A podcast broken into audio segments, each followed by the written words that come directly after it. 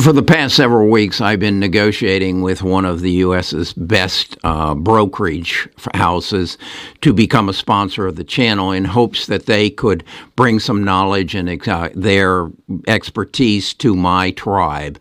And I was notified yesterday that they would not be collaborating with me because of my uh, recommendation of shorting uh, China and the use of the yang, which I have since retracted, and then that some of my thumbnails uh, presented some uh, extraordinary re- potential returns that they didn't think were appropriate. And so it gave me the need to do some soul searching and to look and see if, if exactly uh, what I'm projecting is possible. And that's what I want to go because I think this is a mistake on the part of the broker. Uh, I think my projections are accurate, and I want to share that with you today. Best of Us Investors presents Kerry Grinkmeyer.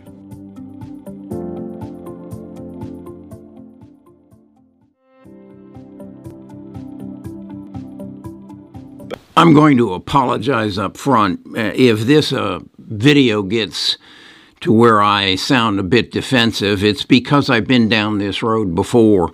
When I was a financial advisor with Ameriprise, uh, I was one of the largest producers for them. And I realized that I wasn't doing my clients the service that I wanted by being a commissioned salesman.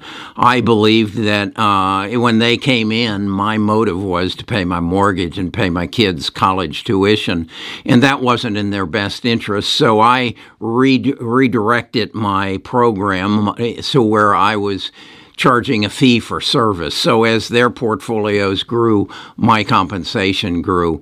And what I didn't realize is when I did that, I kind of cut middle management out. Uh, that's how they got compensated was a percentage of my commission base. And when I went to a fee for service, they got cut out. So basically they decided they needed to get rid of Kerry Grinkmeyer. And to do that, they put compliance on me. And once you get compliance on someone, they can find, and, and you're aggressive, they can find ways to get rid of you. So that's what they did. And, and I sold my practice. So when I uh, started negotiating with this brokerage firm that I will not mention their name. I thought this is wonderful because they're going to bring an aspect to to my tribe, to my my presentation that I can't. That they can they can help my my viewers become better traders by helping them understand their vehicle, their their brokerage account, and and the understanding of what's the difference between a limit trade and a market trade, and and how how do you use the graphing and how do you use the integral parts that they've built within their their platform that my clients don't or my viewers don't understand. So when yesterday when they said no Kerry, we're not going to uh, collaborate with you in the future because of your Yang representation. And I understand that was a mistake because I've never shorted a stock in my lifetime. I, I, I don't believe in it just because you have to get involved in margin. And then when I understood that there was an ETF and they suck up the margin, but then when it was explained to me that the 3X really doesn't give you the over a long term a a, a opportunity to capitalize, uh, I I basically said no, I don't want to do that. So. The other element they said is some of your um, thumbnails are too much clickbait in that you're making outlandish um, projections as to what somebody might be able to achieve. You've even said they might be able to achieve a thousand x return uh, over the next ten years, and we don't think that's realistic. They didn't say those words; they just said your thumbnails were were a little ex- uh, extravagant. So I went back and I looked at my thumbnails, and and here's a picture of some of them, and yeah. I see that I'm saying in there that some of these some of these stocks are going to be up 400% in one case. I said over the next 10 years you can expect a thousand percent return on some of these stocks, and and that's what they objected to.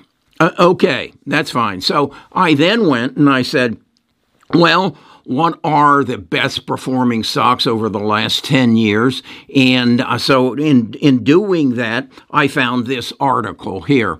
Now, understand this article was written in uh, 2020, so the picture is a little bit different. But in essence, they came back and they gave me a list of stocks, the top 20 stocks, and the number one stock they said was was Domino's, Domino's Pizza. Yeah, um, and they said over the past 10 years, that would have been 2010 to 2020, it got a 3,960 percent return. Well, I didn't promise anything like that. And then the the next one they said uh, number nine on their list was uh, which would be number two in performance was was Netflix, which had a 3,908% return. I didn't promise anything of that nature or even reflect that.